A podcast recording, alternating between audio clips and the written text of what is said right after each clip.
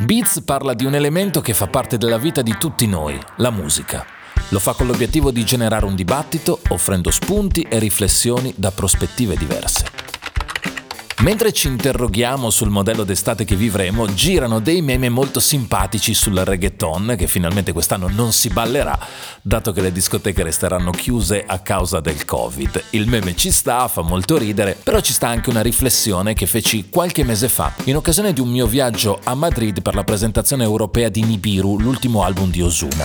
Juan Carlos Osuna Rosado è un ragazzo portoricano di 28 anni che di professione fa il cantante di successo. Mi correggo, Juan Carlos Osuna Rosado è un ragazzo portoricano di 28 anni che di professione fa il cantante di grande successo. Con tre album all'attivo ha venduto più di 15 milioni di dischi.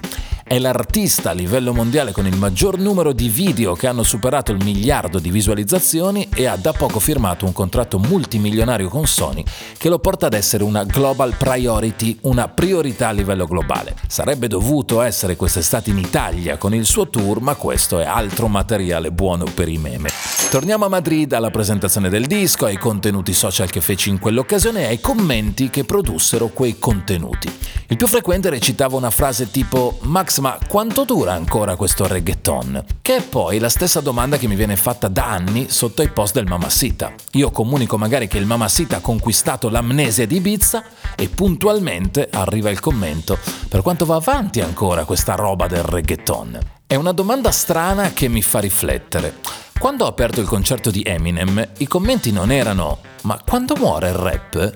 Quando viene Robbie Williams in radio, non leggo quando finisce il pop. Io posso capire il preconcetto sul genere, capisco che tutto ciò che diventa mainstream finisce in qualche modo per infastidire, capisco anche che il genere stesso si presti al gioco dello stereotipo. La canottiera da tamarro, i culoni, le macchine, la gasolina, le hit estive. Però, come diceva Seneca, grande precursore del reggaeton, quando giudichiamo non dobbiamo lasciarci influenzare dall'opinione, dobbiamo concentrarci sulla sostanza. E qui la sostanza è evidente, è ingombrante addirittura.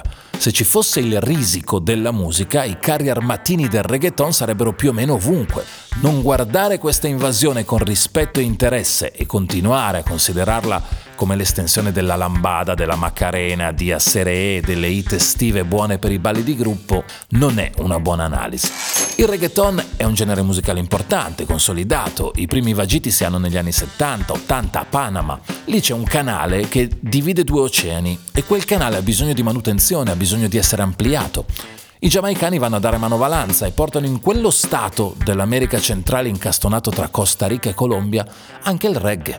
Il levare del reggae si mischia con la lingua spagnola e questa versione un po' spanish di Bob Marley rappresenta una buona anticamera del reggaeton che invece poi esplode negli anni 90 a Porto Rico che è già di per sé uno stato interessante in bilico tra la dominazione spagnola e quella americana e che quindi ha nel suo DNA la contaminazione.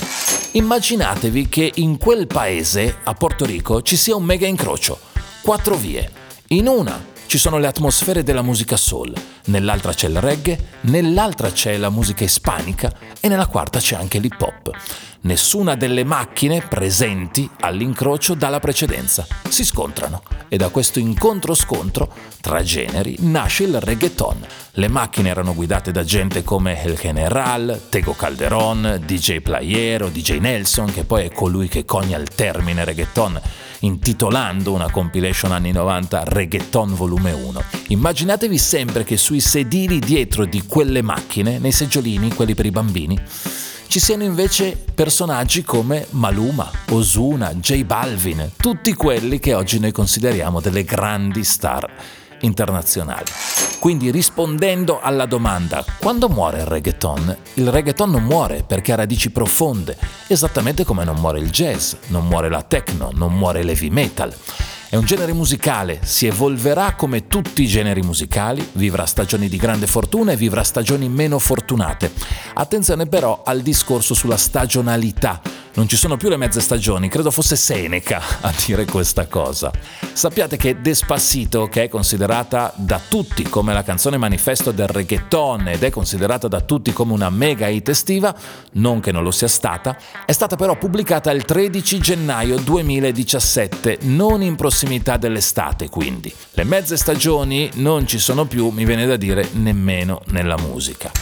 Concludo dicendo che Considerando che lo spagnolo è la seconda lingua più parlata del pianeta, la parlano quasi mezzo miliardo di persone e seconda solo al cinese, non credo che il reggaeton e l'era del reggaeton stiano per finire. Non credo nemmeno che vivremo la prima estate senza reggaeton. Forse non verrà ballato nei club, ma TikTok vi dice qualcosa? Beats è una produzione Dopcast.